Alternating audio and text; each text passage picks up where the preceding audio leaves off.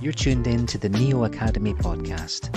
My name's Mark, and welcome to another episode of Neo Ideas weekly insights from the world of education. When Neo went to Barcelona. Working remotely is in the Neo DNA. Since day one, Many of you out there might find this challenging, and most have been forced to work remotely during the COVID 19 pandemic. At Neo, we chose to be remote first, and that pushes us to really cherish the moments when we actually get together.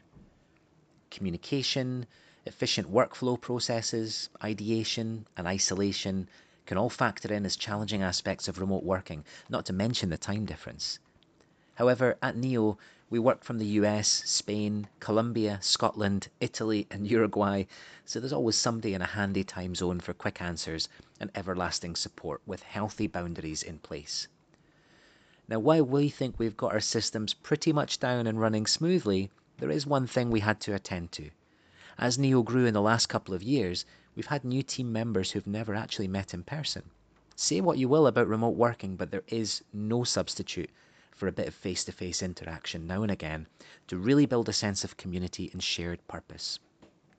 So last week, the NEO team met in Barcelona. Here's what happened working together. Meeting some of our clients in person in Barcelona was such a joy. To get to know the people and personalities behind the name and the professionalism is just something vital for strong and enduring relationships. We've come to know some of the key people we work with very well through working remotely, so to finally meet in person was worth every bit of effort in making this trip happen. We're able to visit the campuses, see some of the new developments our clients are working on, and meet some of their learners. There's something about connecting yourself with the physical space that just can't be done online. When we're building new paid media campaigns or writing copy, to be able to visualize the learning spaces we represent and the people who populate them just helps enormously. Internally, as a team, we're also able to work all together for the first time in person, building on the strong relationships and communication styles that have been embedded in Team Neo since its inception. The team may well be growing each and every year, but the spirit and soul of what Neo is remains consistent. Eating together all of the stuff I've just mentioned is really enhanced by meeting in person, but living and eating together is a bonding experience you just don't get remotely. Beneath the team dynamics we'd come to know by working online, there were sub dynamics we knew nothing about. At the dinner table, it became clear that sharing food was the way we were going to eat, but Mark, Sarah, and Ashley were ready with forks in hand when it arrived, determined to mark their territory. Sole wouldn't even look at the mains menu before heading to the dessert page, and Alejandra would always jump straight into selecting a good wine first to make sure the full culinary experience was had. To have hours and hours to talk together reveals a lot. Sarah, who's Polish, is more Colombian than Alejandra or Ashley, who are Colombian. Soleil's take on life is consistently hilarious, and she is definitely one of a kind. Ashley has a heart of gold and Mark makes terrible jokes and then laughs at them himself.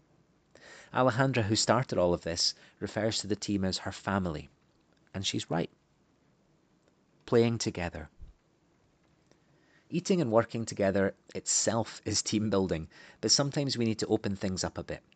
Towards the end of the week, we had a real talk session over breakfast where we discussed questions such as what made us passionate, where we felt we could contribute, this led into deeper discussions of our own personal stories, our vulner- vulnerabilities, and the gratitude that we had for each other. We didn't have to build rafts on the river or drive 4x4 cars in the forest or whatever else comes to mind in these team building sessions. Just sitting down and making space for each other was enough. Team building sessions are not always helpful. Sometimes, in our experience, they can miss the mark and try too hard. With our team, it felt easy. Sarah, for example, joined the team a mere two weeks before, and both Mark and Ashley in the last year, but it all felt light. The load lightened by the discussion, we then tried an escape room challenge, which genuinely revealed a lot about how we interact together. Soleil and Ashley quickly revealed strengths in tasks related to numbers and systems, so Sarah and Mark were able to step back and move the other tasks forward or make suggestions on strategy, while Alejandra was facilitating the activity.